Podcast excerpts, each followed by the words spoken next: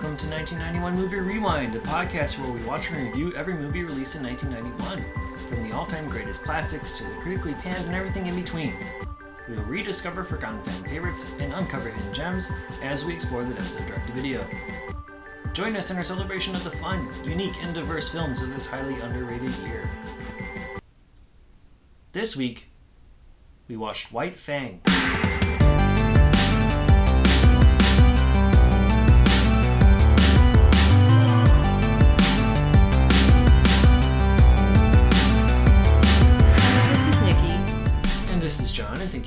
Us on 1991 Movie Rewind. In White Fang, Jack, played by Ethan Hawke, travels to Alaska during the gold rush in order to take over his father's claim in hopes of striking it rich. He enlists the help of a couple seasoned travelers to navigate the frigid landscape and stay away from the dangerous wildlife. Meanwhile, a wolf that's also part dog tries to make it out in the wild all alone. Screenplay by Jeanne Rosenberg, Nick Thiel, and David Fallon. Directed by Randall Kleiser and released on January 18th, 1991. So, have you seen White Fang before? Yes, I have. I figured you there was a good chance of you seeing this. Uh, I don't know if I have. I don't recall. I don't remember anything about this movie, so I'm going to say I have not. Okay. Uh, the live action Disney stuff when I was a kid never really appealed to me all that much. I think I don't. I think maybe because we had the. I think we had the Disney Channel because I remember watching all of these like live action Disney movies. That could be. Yeah, it could be. Yeah, the, the Disney Channel would have probably had these on repeat all the Yeah. time back in those early days. Back when it was a premium channel. Um, I don't know. Like it, it's it's also that period piece thing which doesn't really appeal Yeah. to me. I mean, yeah. The reason why I love this movie is because animals. Oh, like yeah. anything with animals, and then I like um stuff like the bear. I don't think that's not Disney. I don't think. I don't remember if the bear is But Disney. those types of like this and the bear, like I loved that those movies growing up. And then even like even cheesier stuff like Homeward Bound. We watched Homeward Bound. I, I do remember we watched that, like where they make the live action animals talk, Yeah. even if they don't. Like nowadays, if they were to do Homeward Bound, they'd make the stupid. They would make move their CGI. mouths moves with. I don't like the mouths need. moving. You don't just make them think that they're Yes. talking. Yes, they can communicate telepathically. Yes. Perfectly fine. Um, and I, I think I, I, I was trying to look. I think they even had like a disclaimer at the end of this movie, like no animals were harmed, and they just had each had a handler and stuff like that, and also at the beginning, they have a little screen too that says saying that no animals. that yeah, like every scene of like potential danger is simulated. Yeah. okay, because that was my concern. That I that, but I miss animal actors. I guess. Like you don't. It's like when you have movies with animals in them, it's all like CGI'd now, mostly. A lot, yeah, a lot of the Like the the last. stunts yeah, that dogs or the last whatever would be movie. I remember that we saw that had animal actors was that Cruella movie. Sure, but even that, like, there's a lot of CG in the Cruella movie. But, the dogs I mean, running down they the street and stuff like that. that Yeah, was they show, but a lot of the times they do have have their dog handlers when they had the real dogs, and then showing them act, quote unquote, was like good acting. I Yeah. guess that's what I missed. I guess. and this I think is. Uh, I don't know if there is going to be a movie that's better with animal acting than this movie. Yeah, I mean, well, the the dog that they use, he's been used a lot in other movies. Jed, yeah, It's White Fang. Jed, who plays the adult White Fang, I like. he's been he, he was around for a long time. He was the the dog thing in the 1982 movie The Thing. Yeah, Uh, that's what I was thinking. Is he the dog that was in the beginning that's running? Like the first, you know, remember in the beginning where the dog is running and the guy is like landing from a helicopter and you see it, the dog running. I, I'm yes, assuming it's yes, him, yes. Jed. I believe that's what they mean by dog thing. Yes. Well, because in the thing, there's like an area where there's like five dogs that like turn into the thing. I know, but I feel like that was probably all, all fake, not Fake real. dogs. So he was all the dogs. No, I think he's the one that you're thinking of in the beginning. Okay, all right. That's that's my guess. Um, I'm not 100 percent sure, but yeah, Jed was that dog thing. He's been in Journey of Natty Gann. Uh, he's in White Fang 2 as well because we'll talk about the Disneyfication of this yeah. in a minute here too, um, and also in a Dead Kennedy's early years thing. Uh, he lived a full 18 years of life and acted for a long bit of that.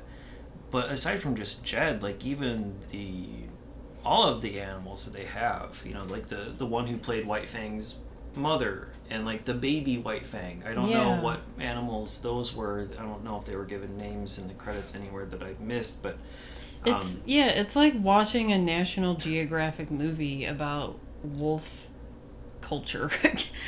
Yeah, but they also like life. obviously are telling these animals to do certain things. Yeah. Like the mother is injured and has to hobble on three out of the four legs. and, Yeah. you know, like so stuff like that, or you know, crawling, inching, and it doesn't look fake. It doesn't look like they're looking up at their handler to like, you know, oh, am I doing it right? Am I going to get my treat? right. It looks like they're actually in They're moment actually hurt. But even the the parts where she's like guarding her I'm assuming that has to be like in real life that wolf mother that was had to have been her pup or something.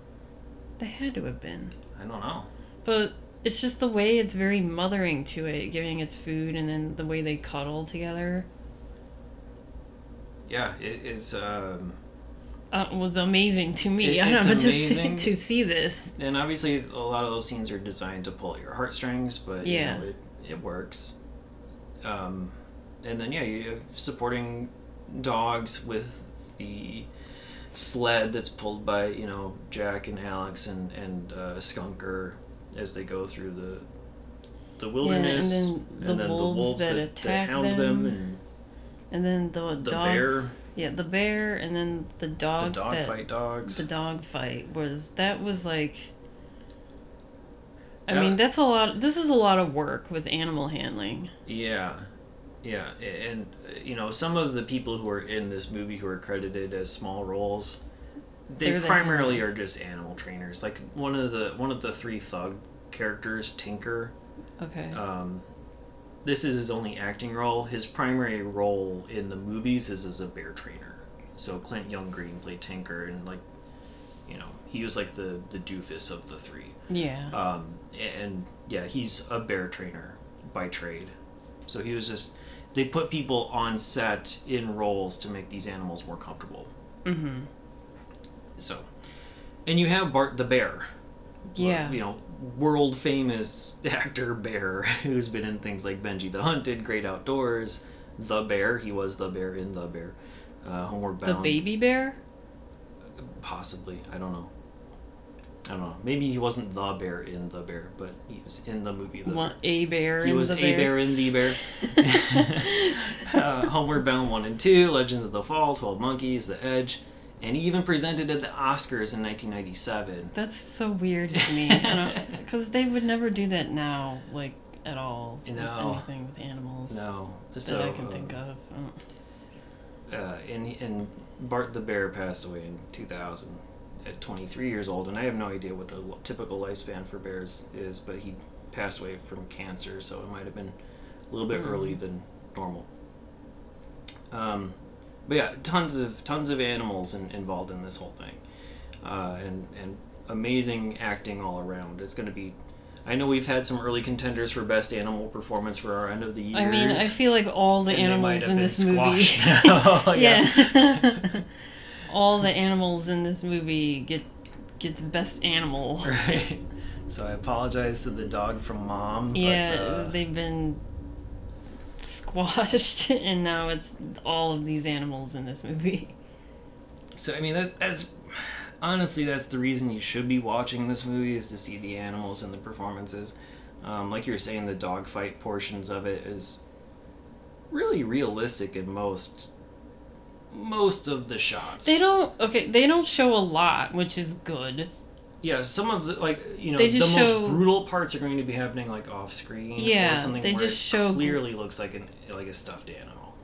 There were some parts where I could, t- like when White Fang was wounded after the dog fight and they're carrying him. It's like mm-hmm. obvious that they're not carrying. Or when they're doing like dog. the hardest bites, you can see it's like a stuffy toy practically. Yeah. You know, so there are a couple shots like that when they feel like they need to, but, But it's mostly they're showing the people that are uh, like gambling on this dog fight, and then you hear growls and yeah, stuff like you that. hear the noises. You see things like in shadows. You see um, things in like the reflection of the guy's glasses. You know, they try to find ways to keep you in the action while not showing you the action because it can. I mean, it's you know, disturbing. exactly. I I'm I'm glad they didn't show all of that because I mean this is a Disney movie. It's a yeah, it's a PG movie. and this is like already i mean i know a lot of disney movies are traumatizing and then already that's traumatizing yeah, and I mean honestly, the aside from that, I'm a little surprised it got PG and not PG thirteen because you also have that one scene where the dead body. f- yeah Flies that's out of the coffin and uh, i don't know i mean that didn't really like as a young person you're probably like what is that like you don't really realize that's a dead person I don't know. I think I would have. i don't know It, it, I mean, yes, the skin is overly blue. They turn him. if into, it was an actual like decaying skeleton thing you i think it would be scarier he was probably preserved by the cold and the ice. yeah Um, and that dead body's also carrying a a, A dog, dead, a dead dog, dog, as well. Um, yeah, basically the the sled is carrying this guy Dutch, uh, who has passed away, and so they're they're going back to his spot to bury him as part of the trek to get Jack to his claim. And at one point, everything falls down the hill, and the sled breaks free from the dogs and slips out of the coffin. The dead body, you know, comes out of the coffin and slides onto the ice. And Jack goes after it and falls yeah, in, of course. I mean, he's freaked out by it, but I mean, that whole scene where the ice breaks and then the dead body goes in and then he goes in and they're trying to save him, Jack, and this dead body is like, it's like that's too much anxiety. I well, I mean, like, okay, Jack is dumb, right? I mean, he's from early. he's like a city kid going into the wilderness. Yeah, I think he's what from San Francisco, perhaps. yeah. Um, and so yeah, his dad went up there as part of the gold rush, and, and evidently staked a claim and built a little cabin for himself, and dug out a mine and set up a whole bunch of stuff, and then passed away, but sent Jack a letter with some gold dust in it, uh, saying, "Come on up here," hmm basically. And so Jack is there looking to strike it rich. I mean, he's book smart. He's not but he's super, yeah, street- super, street super smart. I, Yes, and has like or no idea wilderness about smart or what yeah the dangers of the yeah when the they world. first show him landing in the yukon which is it's the area next to alaska in northern canada i don't know where exactly though i mean they didn't Yeah, they don't say. Exa- I mean, the movie starts off with a bunch of like newspaper articles and historical photos and maps and stuff. So they show you like yeah some- about the gold rush but they don't pinpoint and draw an axis to where he lands. Yeah and he just lands in some uh, they ferry over i'm assuming he's taking like a ferry or whatever all the way from san, san francisco up to canada. So he's probably at whatever the border there along the ocean. And you know everyone has to take this super long trek up this mountain hill thing. Yeah, called the Golden Staircase. yeah So it, they say it's like about a mile up the hill. I don't know if it it's actually. looked longer than in a mile i don't know It seemed like it might have been a little bit shorter to me, but Oh, it, it just looks super steep, I guess. yeah, it probably wasn't a mile straight up, but like a mile total distance. hmm Um, so it's basically yeah, single file line, and people like carry all their equipment up while holding and pulling this Yeah, rope it's a to lot. get through this and during all this, where it's safe to go. he gets robbed like immediately from you know the dog The recurring bad guy. yeah the trio. recurring bad guys who are you know the dog fight guys but they also they're just yeah they just want money so they're just robbing people and scheming and the best way for them to get money is to do these dog fights because one of the dogs you see in the beginning there's like a big saint bernard type dog in a box Mm-hmm. or not really, kind of like a cage It's box. like a crate, yeah. crate. Crate cage. Coming from San Francisco, and the guy, what's his name, Beauty Smith. yeah, such a Beau- weird yeah. name. You got Beauty, Luke, and Tinker are the three. Yeah, Beauty, Beauty is the- Smith is the leader, saying, you know, this is my prize fighting dog, all the way from San Francisco or whatever. And Jack goes up to it, and the dog's like growling at him. And he gets, yeah, he gets robbed by these guys. Yeah, so I mean, he he kind of like gets thrown into the He's like very naive because the those guys kind of they're sort of friendly with him. They're like, "Oh, where are you going?" Blah, blah, blah. like they're talking. yeah, they're clearly like scammy type talking. It's like, Yeah. oh yeah, we know this guy you're talking about. Yeah, just you know, come with us. You know, Yeah. we know everybody around here. Mhm. You know, just talking out their ass, and then yeah, and he's just too naive and believes them, and he gets robbed. And then he he goes up those golden the golden staircase, and he meets up with his dad's friend. mm-hmm. Yeah, Alex Larson is Alex, the main yeah. guy he's been looking for. Uh, Yeah, it's like supposedly he can take him to Jack's father. it's like claim. he's expecting him. Alex was expecting Jack. That's what Jack assumes. but it seemed the opposite for Alex because he's like, "Oh, you're Scott's boy, Scott Conroy, I think. What was his dad's name?" Yeah, yeah, it was Scott Conroy. It, so yeah, basically Jack's like, "Well, I sent you a letter," and Alex says, "Well, anyone who knows me knows I can't read."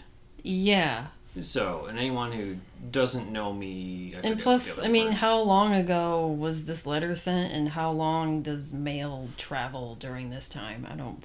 right? But yeah, so it, it, Yeah, it's basically a surprise and whatever.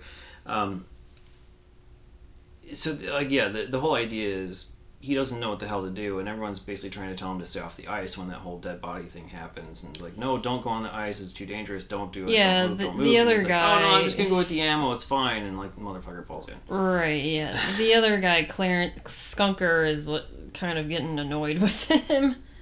Well, Because he's yeah. causing issue. I mean, he's just like, He's if you just issues listen to me, this wouldn't have happened. Yeah, and like he's carrying like a bunch of books with him, and yeah, Alex is mad. He's like, like Yeah, they're heavy. "This is heavy. My dogs should not be carrying anything other than what's necessary. Like, let's throw these out. Let's turn this into fire."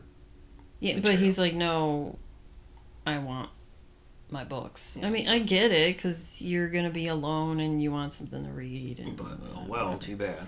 Yeah. um, but they're heavy. Yeah, exactly. So yeah, he's he, uh, he's naive and young, and basically does not want to take no for answers. Yeah. because that's really he basically just says, "Oh, you're gonna take me to my father's claim, right?" And he just like smiles at him and, And just they're stares like, and "I smiles until they're like, guess." "I get, yeah, I guess Well, that's what's happening." But they take him to like that nearest town, basically. hmm And you know, Skunker. I don't even know what had. So once they got to that town, what Skunker was like, "All right, that's it. I'm done with you." Uh, like what happened? Because he's so not okay, in the this is this is very ambiguous, but what I gathered from the movie, and this may be trigger warning Oh, for suicide, oh, when they were cornered by the wolves at the fire, Digger, Skunker's his favorite, dog. yeah. was decoyed by this wolf who got close. And so Digger was out there trying to like fight off the wolf or scare it away. And then he got surrounded by the pack. The pack chased Digger. Mm-hmm.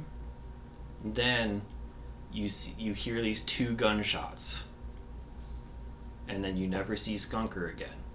You never see Digger again. Oh well, So I my assumption so he, is that he puts down Digger out of his misery and then and then takes his own life. oh see I I thought he just put down Digger doing the two shots. Yeah, I thought yeah, it could easily be interpreted that he's shooting at the wolves, and Yeah. or Digger like to put him out of his misery, because there's only like one line where Alex says, "I'm sorry, we never got to say goodbye," that he says to Jack, and it's kind of weird that he says that to Jack about Digger.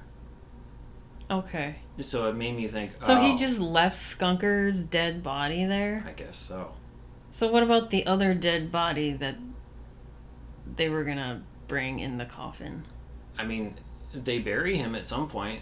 I don't remember if Why not just put that must have been after. It was definitely after. Why not do the same thing? Like Skunker can be ma- buried with his favorite dog, like what they're doing with this other guy. I don't know. Okay, well, I don't know. That made me Maybe just to now. avoid the visuals That of makes it. Makes me really sad now. But th- that's my assumption. Okay, but the, you're the probably movie is right. very vague about it. You're probably but you right, never see Skunker after that fight scene again. Because I, I, I figured that he was just like done with Jack, and he he just stayed in that town, and they never showed him anymore. No, he never makes it to the town. Okay. Um. So yeah. Okay. So I- I mean, Disney movies can deal with some like heavy topics, but sometimes it's done in a weird way. well, yeah, You like when we see death with of, yeah the with like wild mother. Yeah. Yeah. Like the same thing with the guy dying in Wild Hearts Can't Be Broken. Where Yeah, but that's just- that's a little more comical in a way in, in its presentation, it, unintentionally. Uh, yeah, but yeah, he's just sitting up against a tree and then all of a sudden the next day he's dead. Not even. it's like they're just driving, and he's like, "Oh, you don't I look so feel good." And then Well, let's stop and have a picnic. Dead. Okay, You know? okay.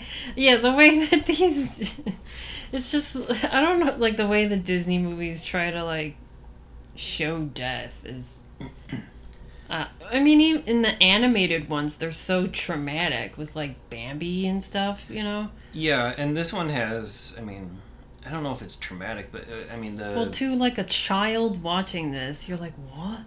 But But yeah, I mean, like what White Fang's mother, right, is part of that. the attack. trauma, yeah. It's part of that same attack that Skunker and Digger and everything were in, Yes. right? And she gets shot, Yes, cuz she was part of that pack that was going to attack them or but their we see her escape. and then later on, there's a scene of her, you know, hobbling and crawling to her I mean, that's a to her son, scene, too. who's like her. They're basically like hiding underneath a tree, a fallen tree. There's like a dugout like hole that that's where, Yeah, that's White where they're Fang is. staying for shelter. And and basically she just makes it back home and then dies like immediately afterwards. yeah, and White Fang doesn't know. He's like, I don't know, two, three months, a little puppy. And Yeah. he just goes to his mom and lays on her dead body for however many days until it's like cold. And then that's when he, Yeah, then we like show we show his side of the story now white fang's side where now he has to find his own food and he gets caught in a trap and thank god it's a trap that's like not a bad trap. Yeah, I don't know if it like does any damage to his leg or not. I guess it doesn't.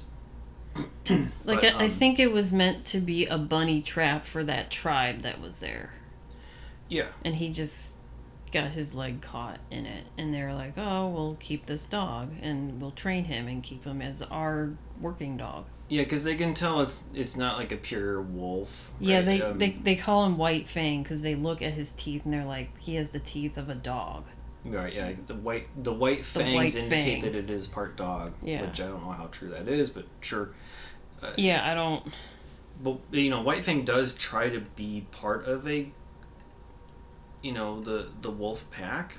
He sees it in the distance and just can't catch up to them, basically. Well, and they're then he's probably like, yeah, the the wolves are gonna be like, we're not your responsibility. Maybe, know, but I don't think they maybe. even hear him or see him Oh. at all. I think he's just trying to catch up, and they're they're too fast. And so at some point he does meet up with Jack and Alex at that little pond before he gets caught in the trap. You know, there's a very short scene where he's like trying to catch the fish. And Yeah. then he drinks some water and then he catches Jack's eye and then runs away. And they make a little comments like, "Oh, he's never gonna, he's never gonna make it on his own like that." And Exa- Jack is like, "Oh, can we? You know, maybe we can take him in." And he's like, "No, it's a wolf. He's too feral," type of a thing. Yeah. And then he gets caught by the trap and taken by the uh, the Han Indian Native American tribe. Yeah. The Alaskan Athabascans, that's right there. Yeah, the, the movie calls them the Han. Yeah. They're. I don't know how. they have so many different I looked them up. They have so many different iterations of and then of their names and then their the languages that they spoke. They spoke 11 different language Mm. languages. But the the one that like when we were, we were watching with with the subtitles and it says speaking Athabascan, I think. Sounds right.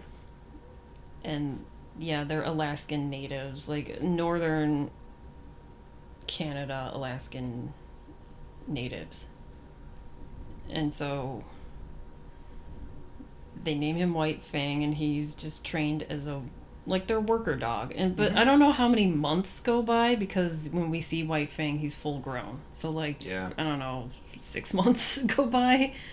Yeah, it's tough to So say. he's like about a year old when, you know, Jack sees him again. It's very possible. Yeah, it, it kind of weaves in and out of his life. Now, I mean, hmm, I don't know the book. Me neither. So I know that this movie has been made many times. We have not watched any of the other versions of this movie either. You know, Mhm. prior to this that I know of, there was one in 1925, 1936, 1946, 1973, and then 1973, and then this one. And then I think it's been made a couple more times since, including what you said 2018 for yeah, Netflix. that's uh that's um animated. that's all animated and it's in the it's white in White Fang's perspective. So Okay. it's not like So how this movie is. This where- one's like partially White Fangs. It's like parallel storylines where they converge eventually. Yeah. Yeah. And I don't know if those other movies do it like that. I'd be very surprised. This feels very Disney, Okay. where you're you know you're following the animals around and you know getting introduced to their personalities and their you know emotional attachment to these animals by seeing them in their in their element and like you know f- again forcing the emotions by having these animals act out these scenes. Mhm. That feels very Disney to me. Yeah. Um, and then the other aspect of it is that Disney, of course, made a sequel to this because Disney can't. Because let, this did so let- well. well, but also they can't let any property alone and just stand on its own Merits, I know. Yeah, they could have have just to just kept say- this because it's fine on its own. And Yeah, then the and then the the sequel doesn't even show Jack. It's, it's like another person. It's not even Jack. I think he's in there as like archival footage oh, so because Ethan Hawke is credited on IMDb as being in there. in the second one, but like, yeah, but I think it's like archival. they could have used an older actor to be as Jack Conroy with White Fang. It's like a totally different character, is what I'm saying. It could like be. it's not Yeah, even yeah. Jack Conroy with what White Fang anymore. Yeah, I, I don't know. I I, I don't know. I don't I don't. Really I never. I don't think it. I. I never watched the second one. I don't think. is 1994's Myth of the White Wolf is the subtitle of it. But yeah, it's just interesting that they basically cannot let any piece of like classic literature alone. Like you know they Yeah, they gotta expand it, and I don't know. It, I'm glad they just did a second movie and not go beyond like up to number 19, like a lot of other Disney movies or whatever. yeah I wouldn't be surprised if they try to do it again though, since they try to bring back a bunch of other stuff. Yeah, they do stuff like Black Beauty and stuff like that. They always like Mhm. redo Disney movies. So you never know; it might be in the works. Um, yeah, it's it's interesting. So there's like a, there's not much of a cast in this. It's really just a bunch of recurring characters that that appear and then disappear for a while and then come back, like those three thug people, you know, the gang. they're there at the beginning to steal things, and then you see them. Uh, Gray Beaver is the leader of the the Han tribe. I'm just gonna call him Han because that's what the movie calls it. So I apologize if that's you know not accurate. But um, Gray Beaver goes into town with White Fang. The the three thugs see them. They get reintroduced to the Saint Bernard, and you know, like they basically like force a fight while Yeah, they Gray force Beaver's in, a in a building doing something, and then you know, They're bullying. yeah, manipulate Gray the whole Beavers. situation, basically saying, "What are you gonna do? This illegal wolf attacked our dog," which isn't true. It was self defense, but no one can prove it, and no one cares because you know, Yeah, I white mean- versus Native American, and uh, and so basically the the solution is basically that they want that wolf Yeah, they. 'cause Gray Beaver is like, I'll give you money. I'll give you money. I'll give you yeah. Uh, here, this is all the things that I bought here, and they're like, no, no, no. We want your dog, your wolf. Yeah. And poor Gray Beaver is like, okay, well, I don't want to. He doesn't want to get arrested or. Yeah, he doesn't want to like be jailed for having an illegal animal in town and whatever, and yeah, he just he buys so into he just manipulation. reluctantly, sadly, sends White Fang to these three guys. right, and so And they train him. they- yeah, they train him to be a dog fighter, and he is the best dog fighter for a while. I don't know how long until someone brings a pit bull, right. and this pit bull is like about to win, I guess, against White Fang because White Fang is just kind of laying there. Yeah, he's he's definitely about to die. I, I guess we should probably say ahead of that is the whole scene where Alex and Jack meet up with Gray Beaver and everything and White Fang in the town. Yeah, because this is when That's when the bear attack happens. Yeah, yeah. We that's before Gray Beaver goes into that town. Mhm. Um, I you know like months go by. I'm assuming they're in that little. They're in the first town that they're in where Alex meets up with his girlfriend, wife, fiance. I guess girlfriend. I don't know. Because I think They own a bar, or she Yeah. owns the bar. But yeah, they definitely have a relationship. Belinda Mhm. and um I guess they're there for a few months. I have no idea. Like the way that time goes by is Very tough. Yeah, because uh, it, it seems like days go by, but it's more like months or even maybe weeks, years, whatever. And uh, then Jack really convinces Alex to take him to his father's, um, where he used to stay, and where, like, he, like, Alex knew where his father's cabin was. Yeah, he just didn't want to go that far. And he's like, "This is a wasted effort. There's no gold up there. It's not worth he's the like time and the trouble." you need a partner and that's when jack is like okay well you can take me like he's just like getting t- you know no for an answer And Alex is like, I want to stay here with my girlfriend. Like, I don't want to go any further. The whole arrangement at the whole time was, I'm just going to stay here but they and eventually take you this far, and you're on your own from there. yeah but eventually i don't know however many months go by and alex is like okay I'll, i guess i'll take you there but they go to gray beaver's tribe first for Yeah, some- to uh, yeah. to get something I forgot. supplies of some kind. I think it is. It was like just on the way up. And they stay with the tribe for I don't know how long, but that's when Jack um, meets White Fang again. But they don't he doesn't recognize He doesn't him. know for sure. yeah. But And yeah, White Fang I, I mean Gray Beaver is like, you know, yeah, he's not a pet. He's like our worker dog and he's he was raised to obey us, you know, and do whatever we say and Mhm. whatever. and Jack is like, "Oh, I want to play with him or whatever." And White Fang is, you know, very I don't want to say stand. I guess standoffish with Jack. Just we're not really standoffish. He's just like, what? Who is this guy? Yeah. like, leave me alone. I'm like, you're not making me work. So like, what do you want from me? right. That's what White Fang is like. Until uh, Jack gets almost attacked by a bear, and that's when White Fang saves him. And before Jack goes on to his father's cabin, he gives White Fang some jerky, and he was like, "Thank you for saving me." And that was that for a while Yeah. until they show like a montage of Jack and Alex, you know, trying to sort of like rebuild Jack's father's cabin up a bit, like just kind of clean it up and start mining and looking for gold. Yeah, they, they yeah they need materials and supplies because there had been a tree that had fallen on the cabin, and so there's a lot of disrepair, and they need food and all that kind of stuff, and like windows, whatever. So they're fixing up the cabin. and They go into town to get those supplies, and that's when they stumble upon the illegal dogfighting operation. Right at the exact moment that White Fang is about to basically be killed by this pit bull, and they run in and save the day.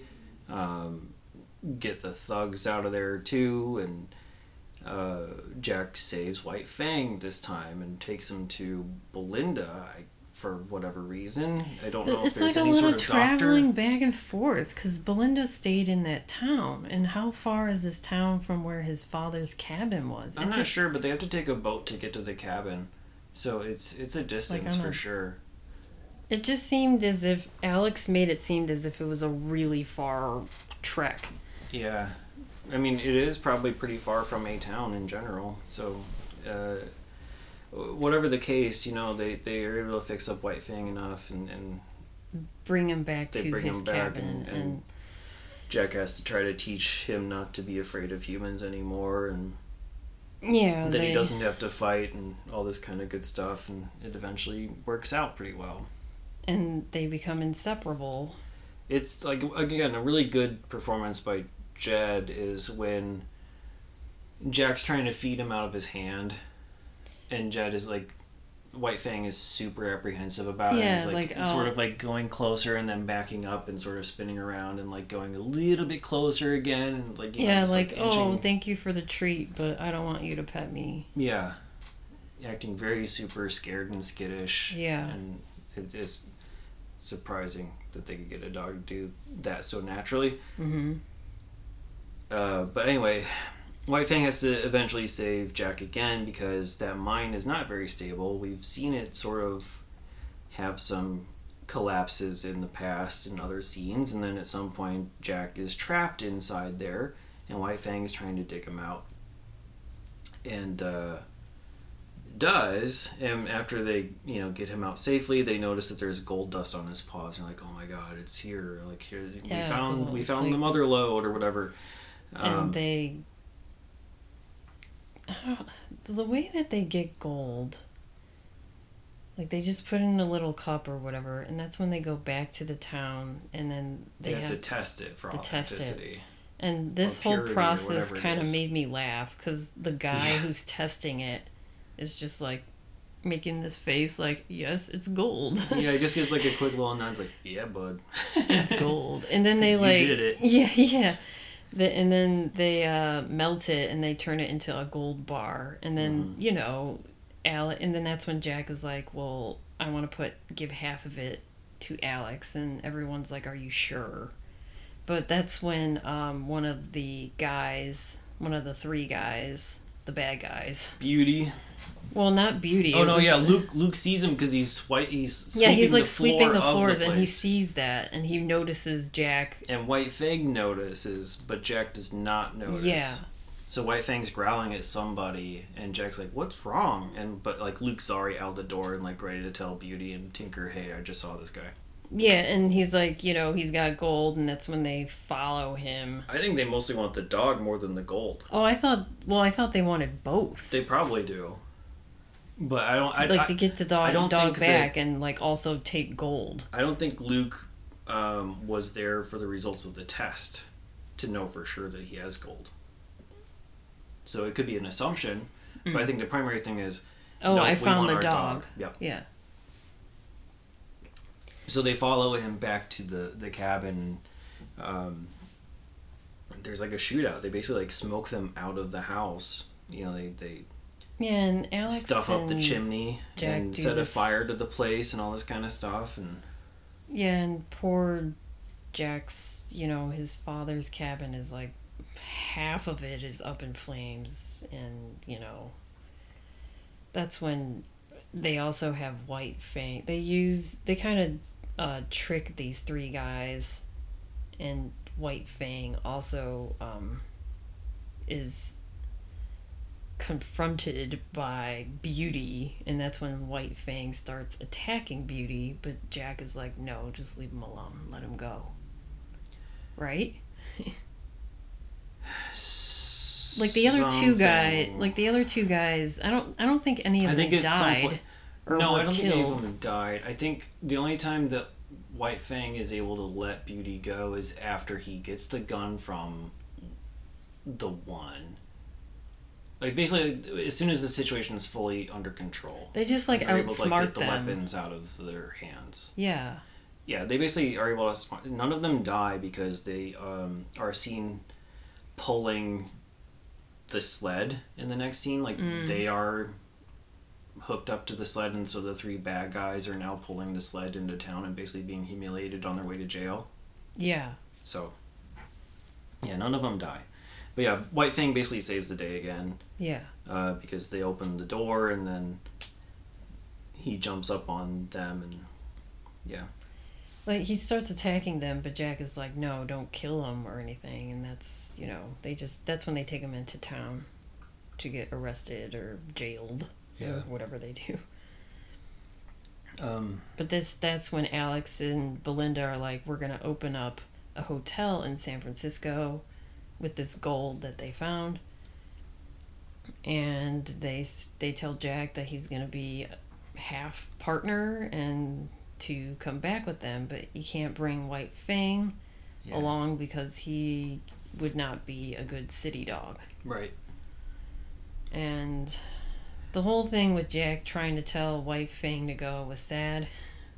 I'm wondering, like, how often that has happened in other movies prior to this, because it's a, you know, it's a lot of what you expect to see in this type of a scene where he's trying to like yell at the dog, like, "Get out of here, go!" I- and the like, dog I've just that. sits there and just stares at them for a long time. And then they get mad. It's like, you stupid, leave, you know? Yeah. Like, he's not actually calling him stupid. no, But, like, I've seen other movies like that. yeah, I wonder when that started.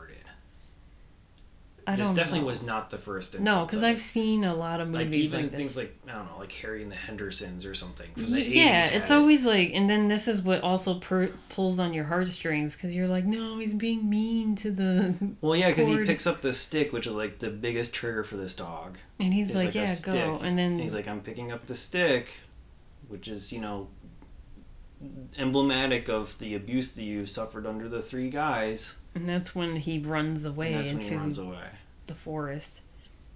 But I don't see, and then this is where time is weird to me in this movie because it seems like the next day Jack changes his mind. Yeah, they're about to get onto the boat to head towards to San Francisco again, and he's basically like, I cannot do this. I need to stay here and be with, you know, the cabin, whatever. Yeah, he doesn't say like- with White Fang. He says, like, I need to um, I need to stay here with the cabin. But Yeah. I think he's always hoping the White Fang White is- Fang, yeah. Yeah. And they they do.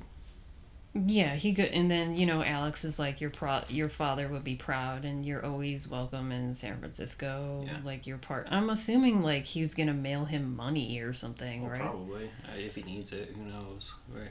And um, yeah, you see Jack going back to his father's cabin trying to rebuild it, and then in the distance, White Fang is there, and they reunite. Yeah. And then evidently something else happens in White Fang too. I have no idea. so, um, how much of that is part of Jack London's classic story? I don't know. I don't know either. So, anyone who is more familiar with those novels, uh, feel free to enlighten us. In in school, we had to read Call of the Wild, or we were supposed to. I'm not going to say I, I did. I don't think I've read any Jack London. but Call of the Wild is the one that was assigned to us in school. so so is it in the perspective of the animals? Call of the Wild is not the, Oh, okay. the parts that I remember of it. Um, Okay, yeah, I mean, yeah, I don't know. But they're, you know they're all about like wilderness and survival. yeah, because Jack London was into you know animal in this area. So, preservation and rights and stuff like that. um, yeah, it, it's really really tough to say. I don't know. What, whatever. um, I, I'll also say that like aside from just the animal performances, something we didn't really talk about a lot is the visuals of this movie because it is oh yeah, it's virtually very, outdoor and it's it's just beautiful landscapes all over the place. Uh, really vibrant colors. You got the stark white, and you have the beautiful blue skies and the vibrant green trees all over the place. You have this one scene where the baby white fang falls into this ice cave, and it just looks amazing. Yeah, Uh, so, you know, spectacular all around with with that stuff. So let's quickly go over some of the cast and crew we haven't talked about. There isn't a large cast like we talked, you know, like I said before. Uh, we got Randall Kleiser as the director. He is an Emmy nominated for The Gathering, also a Saturn nomination for Flight of the Navigator, and also Honey, I Blew Up the Kid. He's done things like Boy in the Plastic Bubble and Grease and Blue Lagoon and Big Top Pee Wee, so he's done a whole bunch of variety. Jeanne Rosenberg is one of three writers. She's done Black Stallion for Disney, Journey of Natty Gann, and also Bambi 2.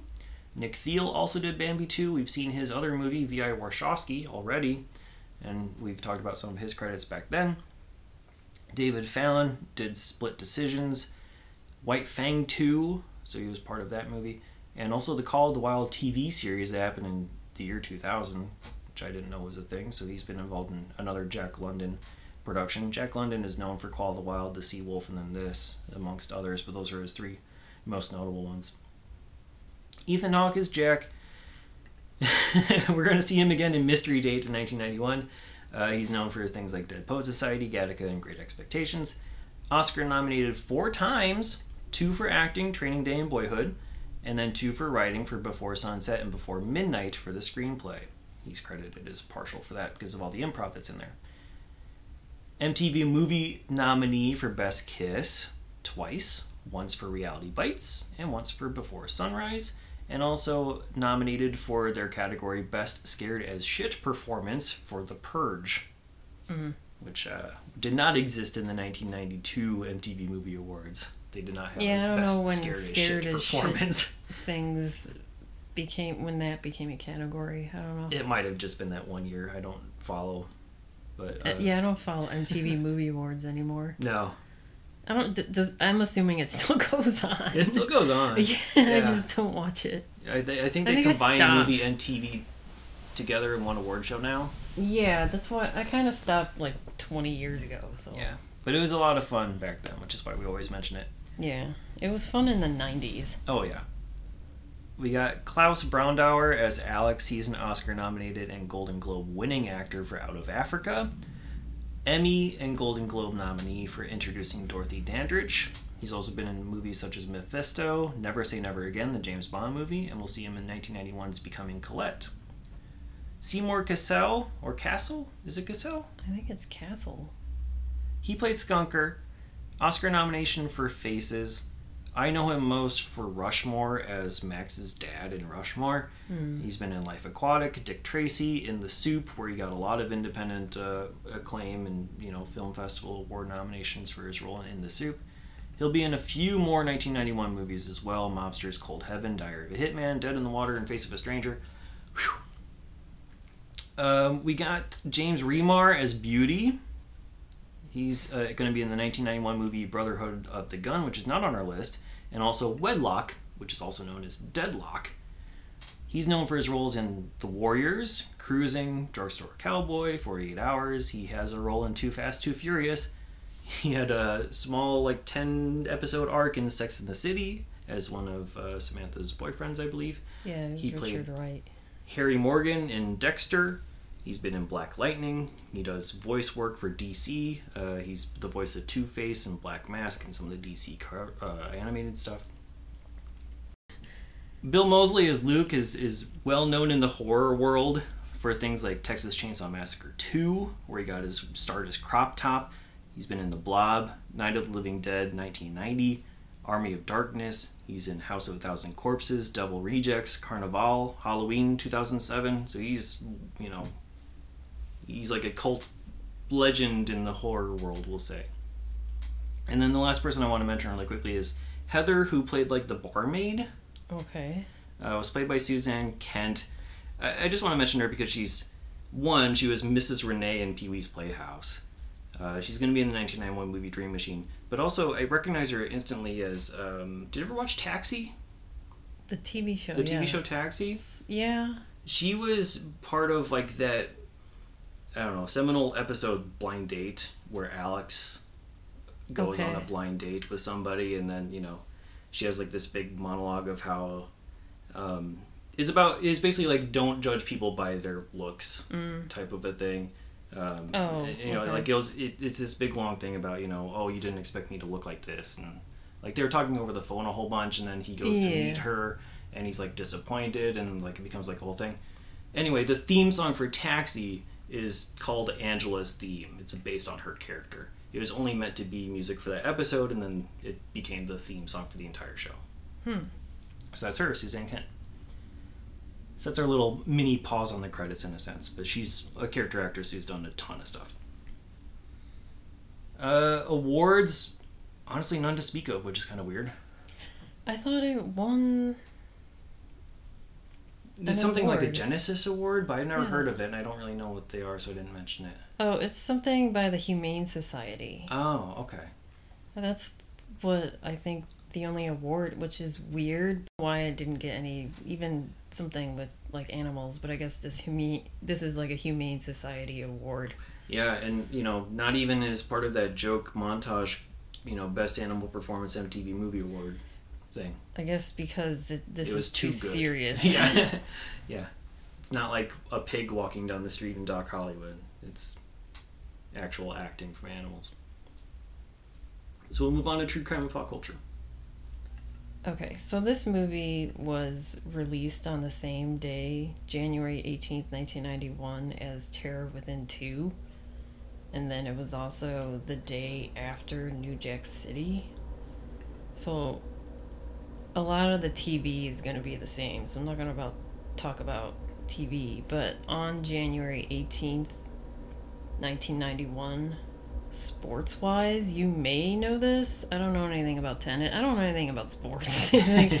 but the longest tennis match at the Australian Open between Boris Becker beats Italy's Omar Kemperes- Kemperesi. Do you know Kemperesi? I don't know him. In a five hour, 11 minute match, I know Boris Becker. The other guy does not sound familiar to me.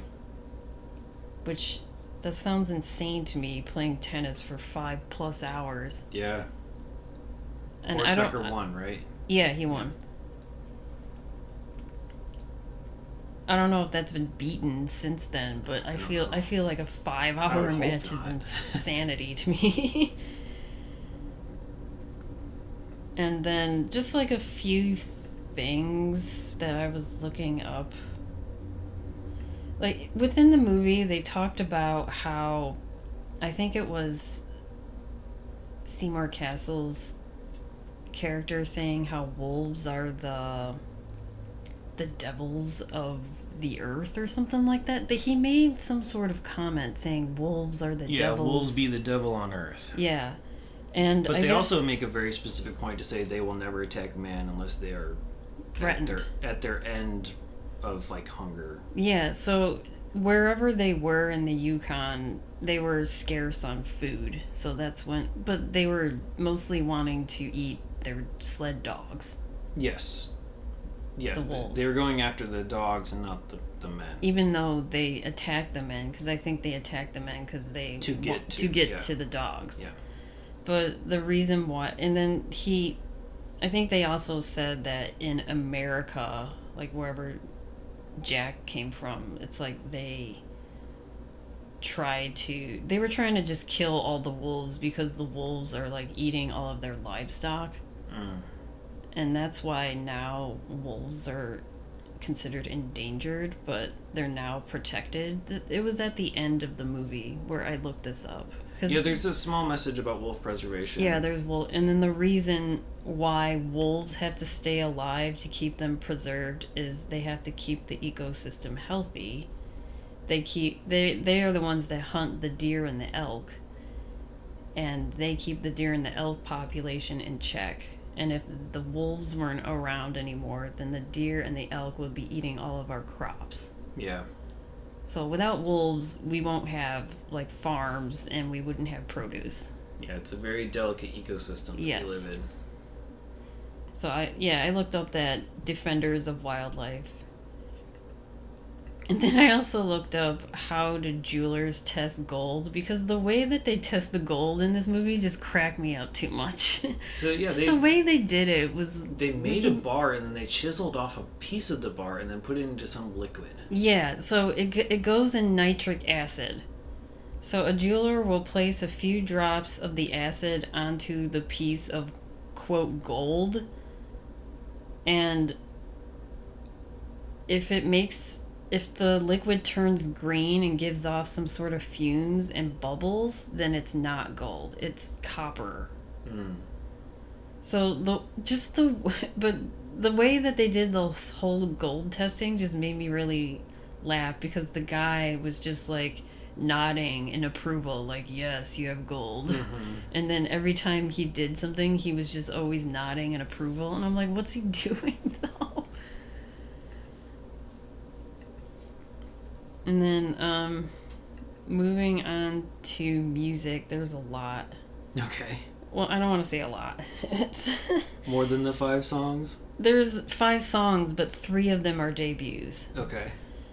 And this is the bottom five of the Billboard 100 as of January 19th, 1991. And number 100 is this song called Sure Lookin' by Donny Osmond. And I know we talked about Donny Osmond before, but I think it was from another song because I don't recognize this song. Okay.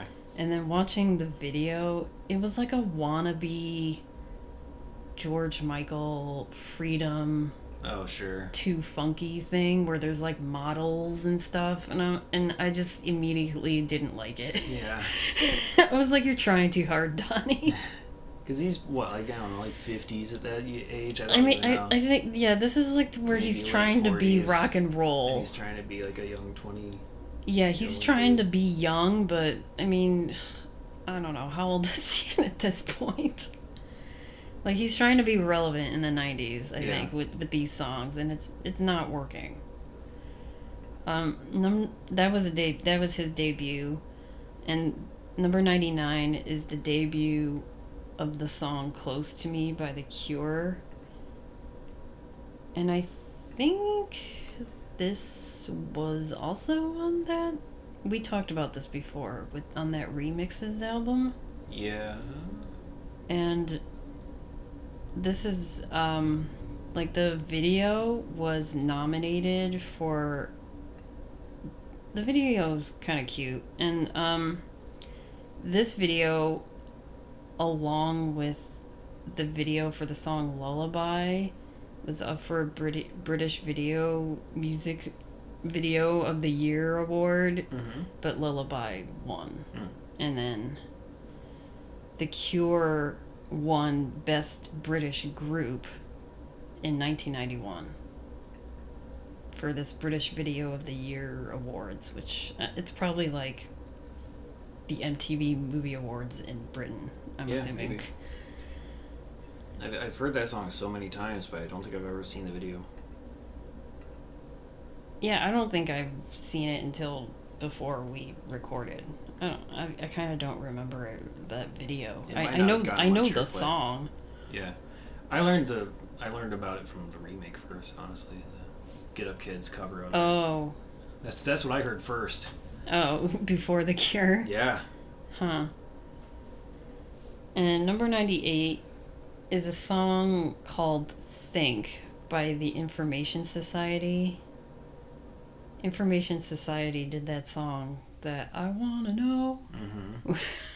Because I That's was not like, this, no, that's not this song. even though it's called Sing. I want to know what you're thinking. No, This isn't Think. that song is called "What's on Your Mind." oh, okay.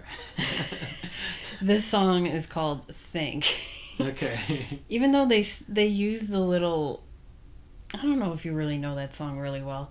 Like the beginning of this song, it says "pure energy" like really loud, like in the Oh. beginning, and I learned that's a vocal sample of Leonard Nimoy from Star Trek. Oh, okay. I didn't know that. Hmm. But this song was 16 weeks on the charts and it peaked at number 28. And number 97 is Belle Biv DeVoe. the song is BBD. I thought it was me. Okay. This is on the same album as, you know, Poison. And uh, what else did they have? They had a whole, so many hits. It was on the Poison album with the song Poison, and then also Do Me. This is like their debut. This single was the debut for 1991, but that album was released in March. It was in March of 1990, so it's like It's almost a whole year for them. yeah, almost a year for this single to come out. Huh. Which I, I mean, I don't know how things work. No. Different with back release. then. Yeah, with releasing singles for albums. I don't. Yeah. I don't know how that works. but that was 15 weeks on the charts, and it peaked at number 26. Number 96 is another debut of a group that I've never heard of before, and I think it's the song is called Jealousy, and the group is called The Adventures of Stevie V. When I th- look at that, I think of like. I guess I'm thinking of like Steve Vai or something. Like, Sure. I'm thinking of someone who's gonna be playing some rock music or some guitar, but it's Yeah. not. and it's like a British dance group. And their most I don't know if you know this song. Their most notable song is this dance song called Dirty Cash. If I heard it, maybe, but probably not. Okay. That song, I didn't know this group did that song because I know that song and I put it on my playlist immediately because I was like, oh, I know this. But this song is called Jealousy and they only had the this group they only had two albums one in 1990 which this song and that dirty cash song came from. And then they re- released another album in 1993 and that was it. And i guess it's like the it's three people. It's this guy stevie v who's like the dj and then the mm-hmm. singer and then another person. And the stevie v he went on to teach music technology in bedford college this is in bedford england So we'll move on to rankings and ratings. Uh, where on your one to five star scale are you going to put White Fang?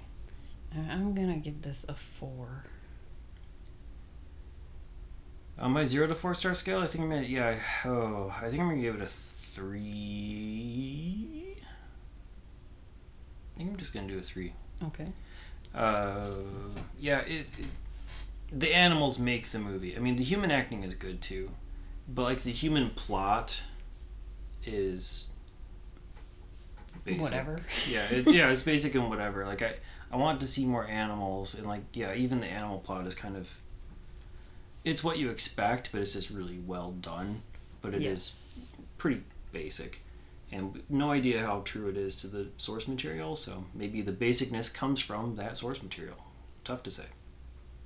For us who are uneducated. uh, every movie is worth watching once. Would you watch it again? yeah i would watch this again Yeah, I would watch it again too. I'd probably honestly rather watch this and even try to watch the sequel, White Wolf 2. A White Fang. Yeah, White I'll Fang watch. too. Yeah, I'll watch White Fang too. I guess I just mean, I see what the story, like what they have going on next. I'd be interested to see some White of the Fang. older versions of White Fang.